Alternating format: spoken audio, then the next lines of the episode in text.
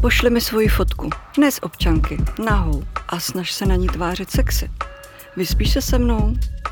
Odpaníš mě? Sleduješ péčko, víš, o čem je řeč, že jo? A to je jen drobný výčet věd, které si mezi sebou dnešní děti vyměňují přes různé aplikace a čety. Zní to příšerně? Říkáte si, to snad ne, moje dítě je přeci slušně vychované.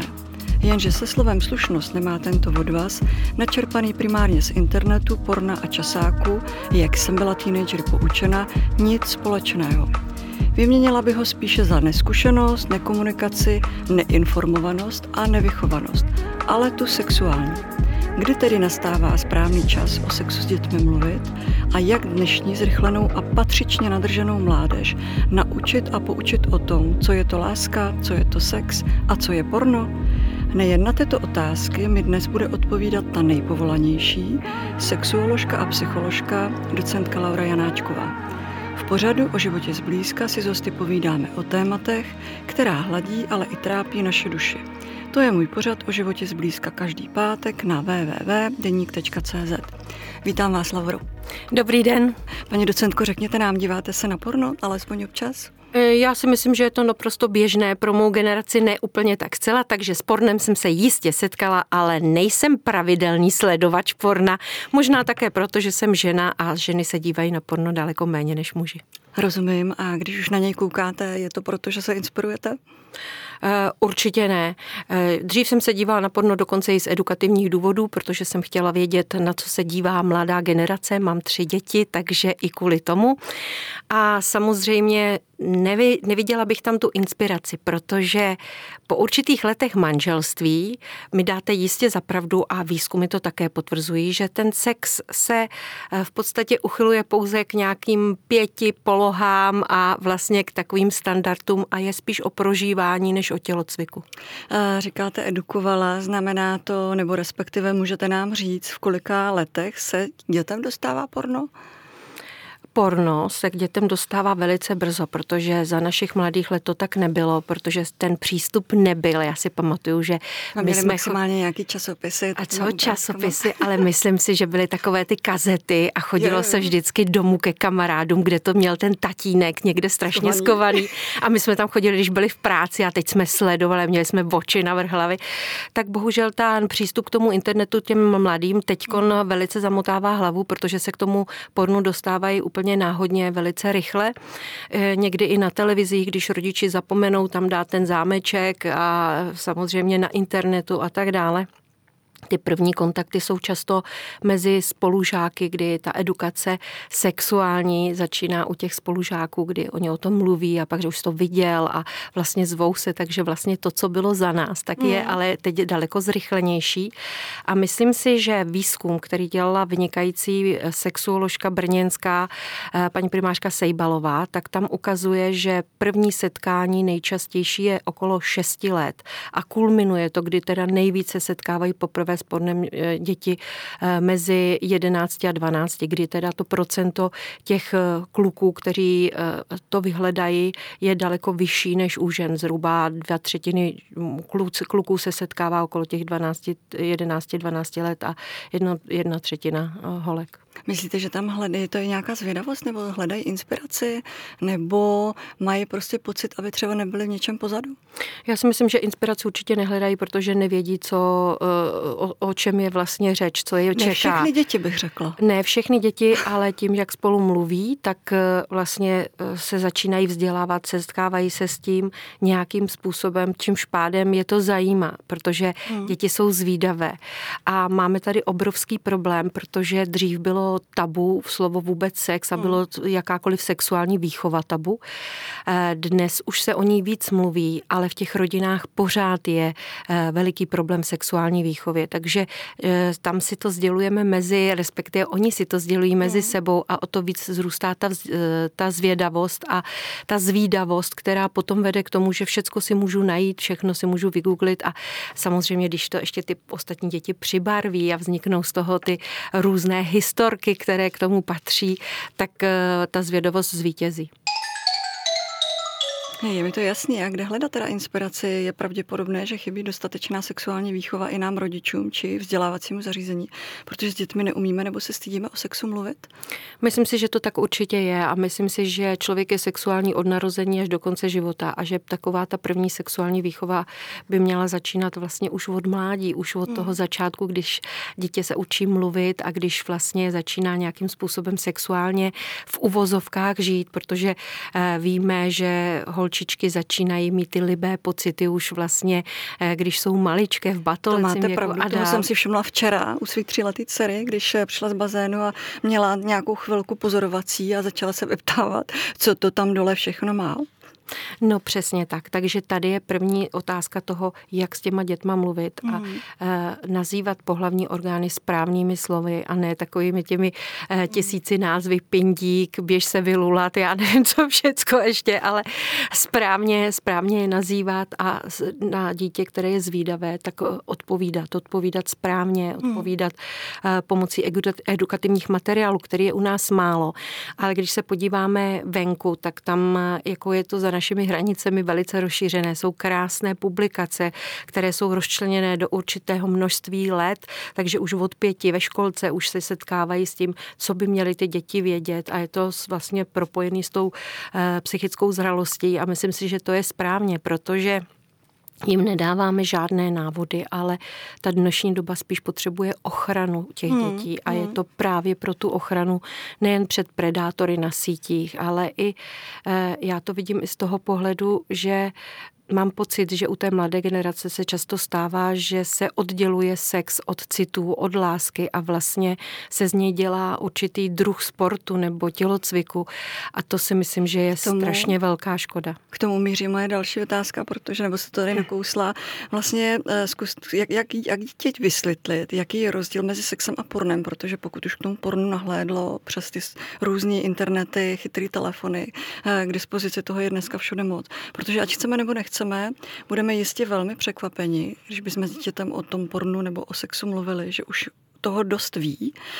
Otázkou je, jestli ona kvantita informací, kterou mají od kamarádu časáku nebo internetu, zajistí také jejich kvalitu v žádném případě nezajistí, protože to je něco úplně zcela jiného. Hmm. Děti jsou zvyklé se dívat na hry, vidějí pohádky, vidějí různé příběhy a vlastně porno je taková, se říkalo, pohádka pro dospělé. To znamená, že je to věnováno dospělí a že to je pohádka. Eh, to si jako každý uvědomuje, protože hmm. tam, když se podíváte, máme tam ty veterinární penisy, hmm. jako obrovské a tak dále. Když se s tímhletím bude stotožňovat dospívající kluk, je naprosto to jasné, že bude mít problém. Mm. Stejně tak jsou tam ženy, které mají vždycky orgasmus, které jsou e, patřičně vybavené nahoře, mají všemožné, e, všemožné další vychytávky, které v reálném životě v rámci toho sexu nejsou. A ten rozdíl je přesně mezi tím, dívat se na nějaký akční film nebo na něco takového hmm. a reálným životem, kdy sex je spojený vlastně je to milování, je spojený hmm. s nejvyšším sexuálním prožitkem, psychickým i tělesným. A právě díky tomu se stává z toho zvířecího sexu, eh, z toho obyčejného tělocviku něco, co je, co je někde nad tím, což hmm. znamená, dává tomu ten duševní rozměr, který ještě umocní ten, ten fyzický rozměr a tím špádem proto je to potom to vyvrcholení, ten orgasmus tak silný, tak nás ovládne a tak se vylučují všechny ty hormony, že nás připoutá k tomu člověku a je to jedinečný zážitek. Ptám se taky proto, že na Netflixu běží seriálový trhák pro dnešní děti a mládež s názvem Sexuální výchova, v originální zní Sex Education, kde nesebevědomý 16-letý hrdina Otis zná všechny rady na sexuální neduhy. Jeho matka je totiž sexuoložka která ho často zahrnuje i do svých sezení, mají hledat inspiraci a odpovědi na otázku sexu děti mezi dětmi? Já myslím, že to je úplně skvělý a oni je tam vždycky hledají. A je fajn, když hledají děti mezi dětmi, které jsou edukované. Ne mezi dětmi, jen tak mezi sebou, protože to je první kontakt, že se ptám, že se o tom povídáme. I my v našich letech jsme to tak měli, že jsme mm. si říkali ty, ty příběhy, co se dělo. Eh, ten seriál bych eh, vřele všem doporučila, protože je naprosto skvělý. Já jsem ho shlédla všechny tři série. Musím říct, že mě, že mě na to, že mě na to upozornit můj syn, eh, který se smál a říkal, že se musím podívat na ten seriál, protože to je skoro o nás. No, a...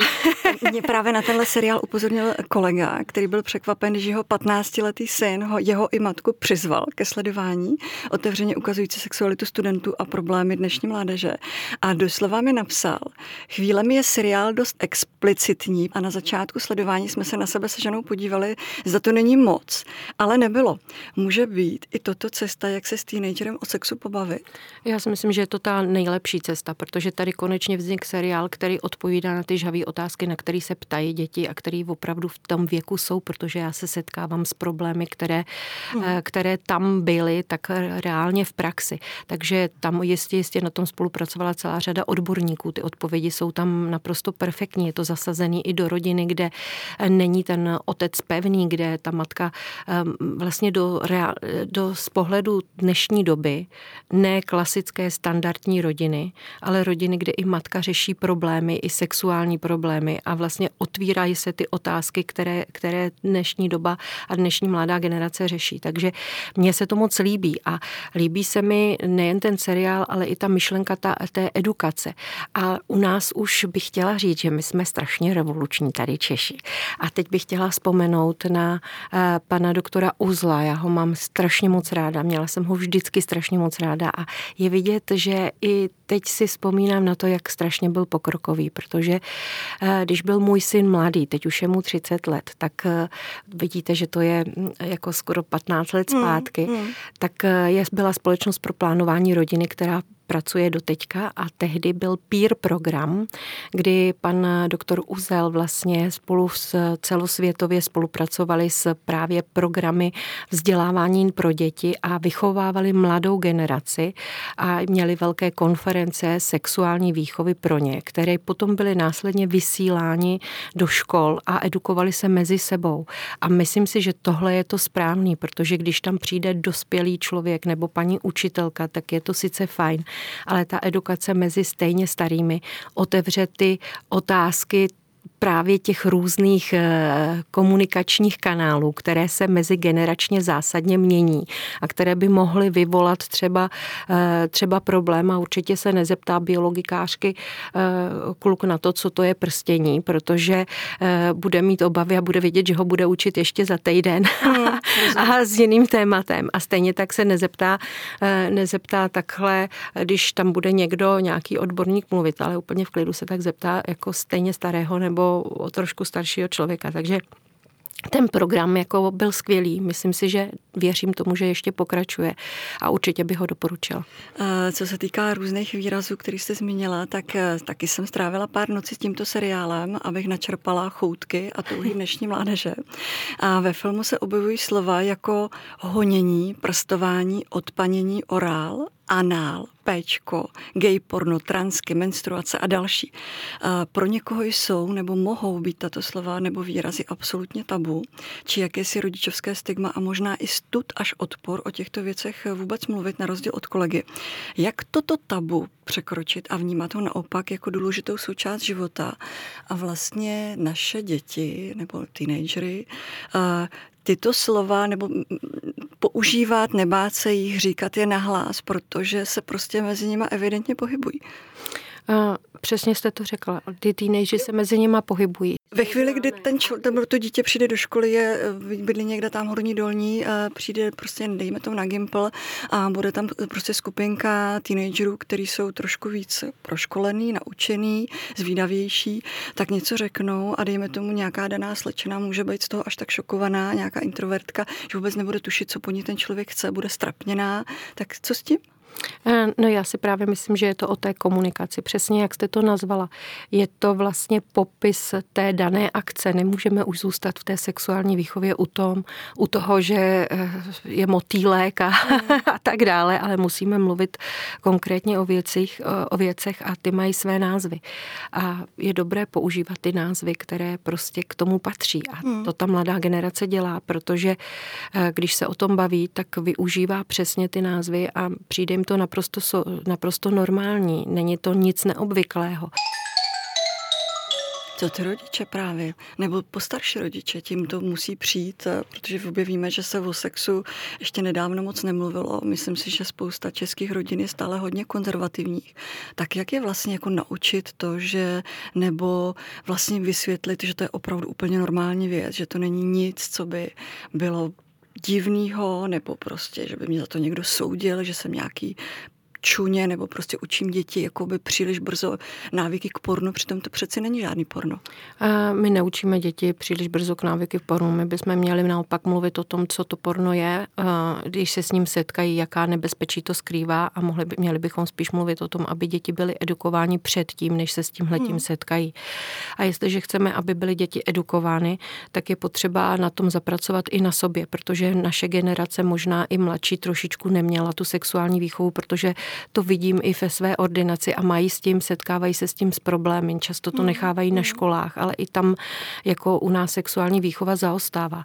Čímž pádem možná by bylo dobré, když eh, mám dítě už od začátku myslet na to, že ten svět okolo už není tak přátelský v, tom, v té oblasti sexu, jako to bylo dřív díky hmm. tomu přístupu a tudíž mluvit eh, o tom, využít nějaké publikace a eh, potom konkrétně se bavit o těch věcech, které tam jsou, nejen o anatomických věcech, ale o milování, o souloži. A vždycky bych to spojila s tou emocí a s těmi věcmi, aby to dítě nemělo představu, že jde vlastně jenom o pronikání penisu do pochvy a e, nic e, u toho dalšího není a že jde o technikálii, ale vysvětlit jí, co jí čeká, co může být, e, vysvětlit i to, co se dívkám líbí víc, aby věděla, že třeba, když je to dívka, že je klitoridární orgasmus a tím se dostáváme právě k prstění a k těm termínům, které vlastně s tím souvisí. A jaký to chcete vysvětlit, když řeknete A a nedořeknete B?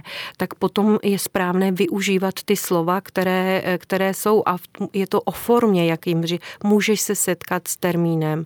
Je to tak, jo, vybírat formu té komunikace, formu slov, které tomu dítěti řeknu ve správném věku a říct mu jenom třeba nějakou informaci a počkat, jestli se mě bude dál ptát. Ale vždycky ten základ je strašně důležitý a když se neptá, tak už eh, jako třeba skončím a pak zase začnu eh, někdy, někdy později. Ale taková ta představa, co vy jste mi říkala tady, že ta dnešní doba a tyhle ty slova, že pro ně to může být, může to být těžké, ale my přece neříkáme stále. My ne, eh, jako podle mě vulgární a to, co jste nazvala, že perverzní, já nevím, že to je, tak tyto slova nepoužíváme denně při jídle eh, a vlastně nevy, nevyužíváme je nevhodně. A jestliže budeme používat v rámci edukace, v rámci správného názvu, tak eh, si myslím, že eh, tam žádný problém není. Protože pokud by se děti dívaly anebo hledali inspiraci sledováním primárně porna, objevíme, že porno není realita, už jsme tady spolu zmínili, ale tyto děti to nevědí, že jo? tak si pak mohou dívky myslet, že přijít třeba o panenství musí až nebo už na střední škole nebo ještě možná dříve, a že jde jen o jakési zasunutí penisu do vagíny a hotovo a nic víc, žádný prožitek vášeň, ani nic hezká, žádný hezký pocit.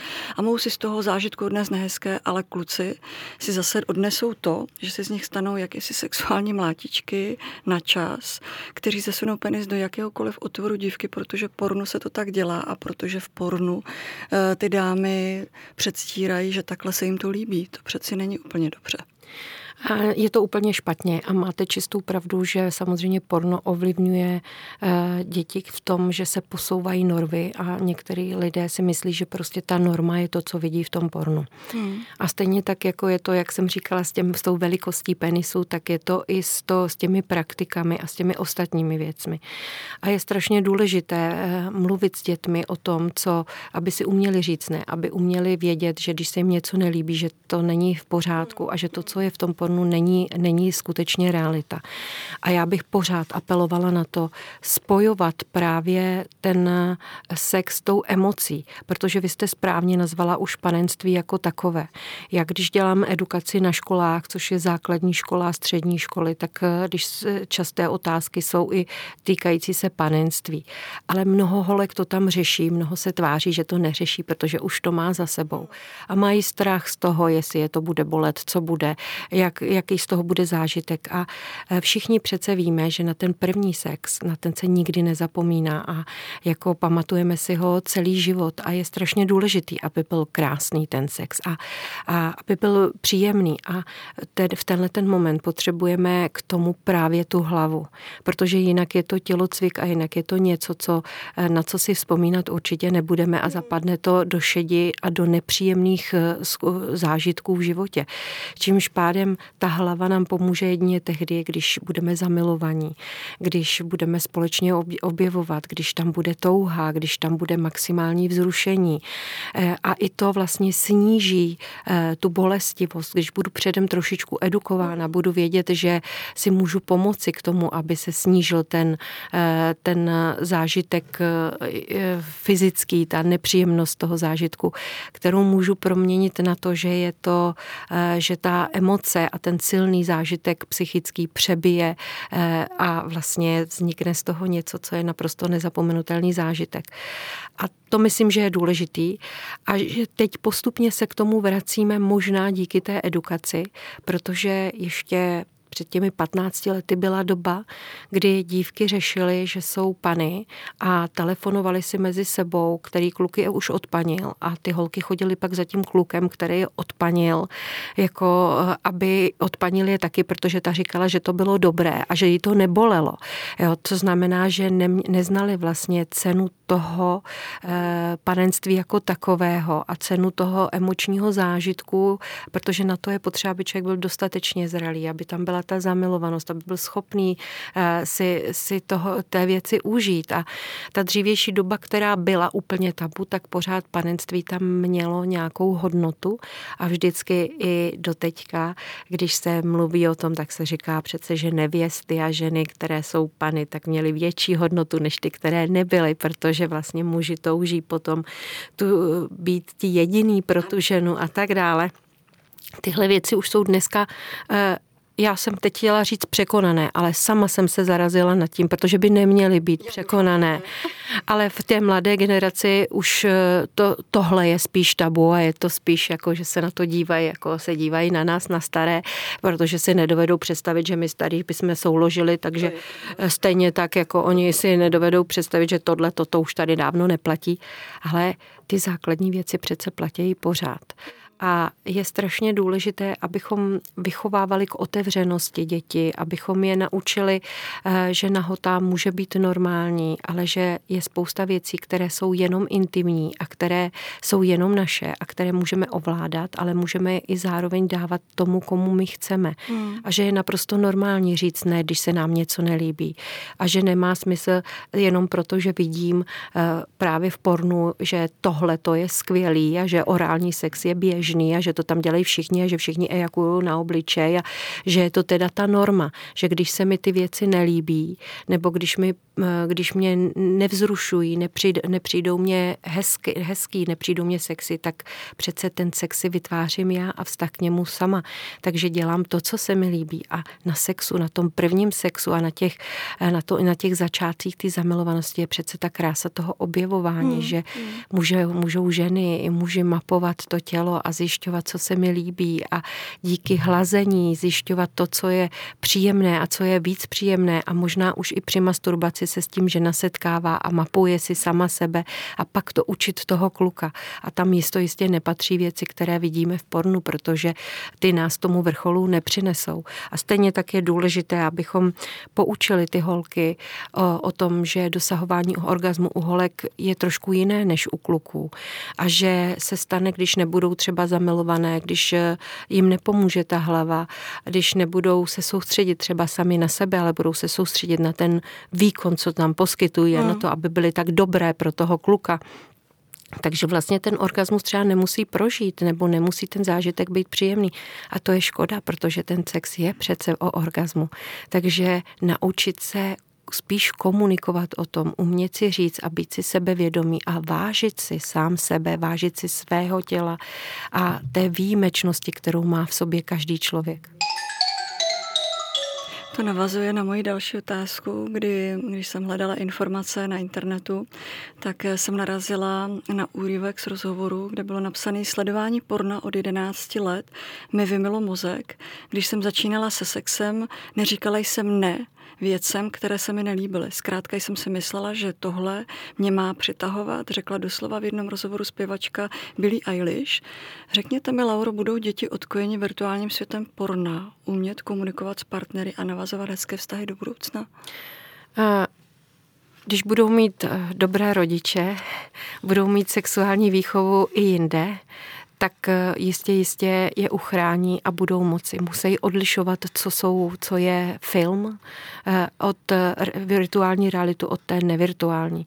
Pokud budou odkázáni pouze na ten virtuální svět, což dneska se tomu pomalu blížíme, mm tak eh, někdy budou žít víc v tom virtuálním světě a o to víc budou vystaveni nebezpečí, o to víc budou vystaveni zklamání, traumatům, o to víc se bude objevovat, eh, budou objevovat úzkosti, o to víc se budou objevovat deprese a tak dále, protože ten eh, virtuální svět není realita. A to si musí uvědomit každý rodič. A jestliže si to uvědomí, tak si musí uvědomit to, že těm dětem musíme dát ten čas. A čas je o tom být spolu, prožívat ho bez virtuální reality, chodit do přírody, povídat si, navázat tak tak úzký, že to dítě se mě nebojí ptát, eh, vytvořit ten holčičí svět mezi mámou tátou a ten svět, kdy ta holka se učí od toho táty, jak flirtovat, jak co, co platí, co neplatí, ale na to je potřeba čas. A ty rodiče si musí uvědomit, že priorita nejsou peníze, není prostě práce, protože všechny ty práce vedou k tomu, že vycucnou co nejvíc toho člověka a to, co mu dává ten člověk nejvíc je čas. A pak, když nezbývá na rodinu a na děti, protože ten člověk je přirozeně tak vyčerpaný, že už na to sílu nemá, hmm. tak vlastně ten smysl toho dalšího života se zásadně mění, protože až bude starší a pochopí tu, ty hodnoty správné, ty priority, které v tom životě jsou, tak pochopí, že ty děti jsou někde jinde a že jim nedal to, co mohl dát. Taky mě zajímá, jaký dopad může mít, eh, když se bavíme o pornu, který je běžný, kdy, jak jste nazvala, nebo hned na začátku jste říkala, je tam nějakých pět poloh, ale co porno, které poukazuje na násilí, brutalitu, znásilňování, jaký dopad toto může mít to je samozřejmě? To je samozřejmě velice nepříjemné, nepříjemná záležitost a moc dobře víme, že děti, které sledují pravidelně porno, už od toho začátku, to znamená, že ty rodiče se jim nevěnují asi tak moc nebo nemají ty děti pod kontrolou a eh, jsou i děti dokonce, kde, které sledují porno třeba každý den, hmm takže nejen, že tam hrozí závislost, ale to, co tam hrozí, je, že už jim nestačí to, co vidí, takže hledají nové a nové věci a dostávají se právě k těm stránkám, které, o kterých jste tady mluvila, které jsou, eh, které jsou jiné. A tam ta hrozba eh, je samozřejmě eh, daleko vyšší, protože pro zdravého normálního člověka vidí, že ho to nevzrušuje, že to tak není, ale samozřejmě, když pořád se někde něco vidím stále stejně, tak se otupuje, uh, otupujou se ty, uh, ty čidla ty mm, emoční mm. a vlastně se z toho stává něco, uh, co, co, co, co najednou není, co, co je přístupné. A myslím si, že nejen to ohrožení tady tím, těmi věcmi, ale i ohrožení toho, že když na, když na tom internetu jsem a jsem na takovýchhle stránkách, eh, ale i na jiných, tak ty predátoři z těchto stránek, který je eh, vyhledávají, tak samozřejmě budou je zajímat ty eh, děti, které tam jsou, protože jsou hmm. neskušené, jsou nezralé, neumějí říct ne, hledají nová dobrodružství a tím pádem jsou v maximálním nebezpečí.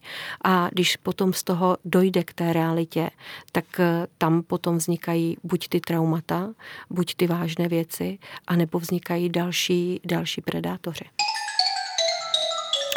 Navážu na tu otázku, když se vrátím ještě k seriálu Sex Education. Byla tam scéna, kde jedna velmi, velmi atraktivní dívka poslala svoji fotku, včetně vagíny spolužákovi. On vyřízl pouze její vagínu a rozeslal ji všem ostatním spolužákům s otazníkem, tak schválně, komu patří. A o pár hodin později chtěl tuto fotku zveřejnit celou, včetně jejího obličeje a tím vlastně tu dívku absolutně znemožnit. Tohle se opravdu stává? Jak si dát kromě rád ani v zamilování nikomu nic neposílej. Pozor na expartnery nebo jiný predátory na sociálních sítích, četech, seznamkách, aby děti nikdo nemohl zneužít. Jak s tímhle nakládat? Vy jste položila otázku, tohle se opravdu stává, stává. A stává se to poměrně z mého pohledu často, protože se s tím setkávám i v ordinaci, kdy jsou naprosto traumatizované holky, které mají s tím problémy, ale stejně tak e, kluci, kteří to udělají z nerozumu, z, nějaké, z, nějaké, z nějakého motivu, kdy třeba tu dívku chtějí se jí buď pomstit, nebo naopak ji získat, aby ji potom zachránili, jak jsem měla nedávno v hmm. ordinaci. Hmm. A ty rodiče té dívky potom šli na policii a nahlásí to. Protože když se podíváme na to z toho právního pohledu, tak je to přesně tak, že od 15 let sice máme povolený sex, ale v rámci sex, sextingu, jestliže posíláme svoje fotky, posíláme, píšeme si deníky, posíláme posíláme ty útržky z těch deníků nebo hmm. cokoliv eh, týkající se sextingu, eh, tak vlastně se dopouštíme trestného činu, protože šíříme pornografii, protože to je eh, potom pornografie, protože ta je až od 18 let a taky víme, že na každém tom je napsáno, že to všem modelkám je 18 hlediska, let. Ale jak to je z právního hlediska. Vlastně, tak, aby se tohle to nedělo, aby ty děti je to právě tou edu... obezřetní a opravdu si na svoji uh, je to... nebo brali důraz na anonymitu minimálně jakoby těch intimních partí toho, co je zneužitelné, protože spousta těch holek, nebo i dejme tomu kluku, eh, může být navnadá, to by to sluší, seš krásná, mám tě rád, nebo nikomu to nepošlu. Pošli mi další se... otázku, pošli mi další ano, obrázek, pošli ano, mi víc a víc tak. a víc, ano. A to je právě o tom povídat si s těmi dětmi doma a vysvětlit jim, takovéhle příklady jsou, je to, chtěla by si, aby něco takového lítalo pod, eh, po, po internetu, protože jestli jste si všimli, tady byl skvělý síť, eh, skvělý film v síti. A ten mm. o tom přesně také mluvil, kdy ty mm. predátoři prostě zkoušejí a ta holka neumí říct ne, tak pošle a je ráda, že jí někdo říká, že je krásná, že tak dále. Tohle přece to sebevědomí, mm. to má podpořit rodina, to ve zdravé rodině, eh, kde fungují tyhle ty věci a funguje edukace, tak se umí ta, ta dívka bránit, protože ví, že to prostě tak není.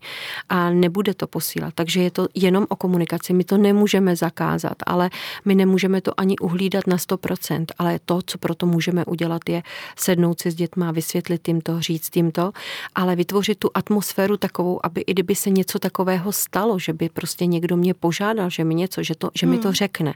Protože já jsem záměrně říkala na tom začátku, že to je trestný čin a že se proti tomu musíme bránit. A jestliže nebudeme vědět, že se potom můžeme bránit a jestli to nebude potíráno, nebude to medializováno, hmm, tyhle ty hmm. věci, tak prostě ty mladí se k tomu dostanou, protože prostě to někde slyšeli, baví je to a zkoušej kam až můžou jít, je to prostě hra.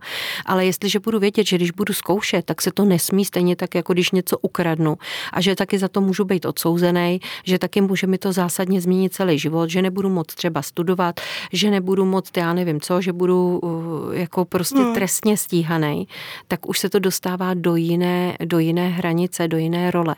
A v ten moment už nějaké ty zábrany morální, charakterový mám, takže už to není objevování, ale je to o té mediální masáži, která by v těchto těch věcech měla být a nemělo by to být tabu a nemělo by to být něco, jo.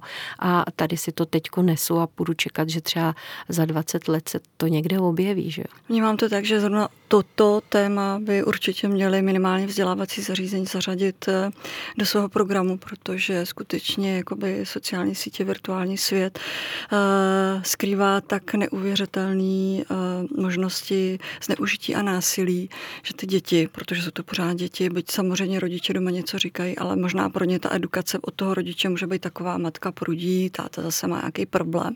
Já nejsem blbá, ale ve výsledku skutečně může dojít k něčemu takovému a ukazovat potom na příkladech eh, opravdu formou vzdělávacího Přijde, že by to bylo možná, nebo by to mohlo mít větší efekt. Vždycky záleží na té formě toho vzdělání, hmm. kterou, kterou jim podáváme, protože když budeme mít vzdělávání, že jdou na vzdělávací přednášku nebo mají jedno, tak se stydí, sedějí, vyposlechnou si to, tohle už znám. Ale málo kdo mluví o tom, eh, co a jak a jak hmm. funguje. Já si vzpomínám na to, že teď po právě Radimovi Uzlovi jsem převzala v letošním roce sexuální výchovu u právě eh, té, stři, té generace těch eh, středních škol a základních škol 啊 tam vždycky oni chodí do kin, kde jich je strašně moc. Je tam několik tříd a teď čekají, co tam bude.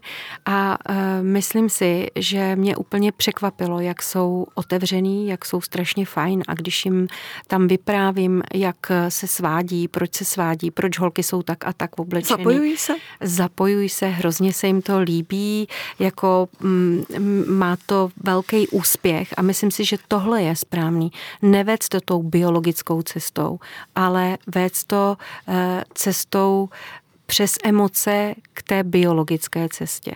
Mm. Protože dostanou ty informace, které mají, ale pak si s nimi můžou naložit. A první, co by mělo být, by mělo být to uvědomování si své hodnoty.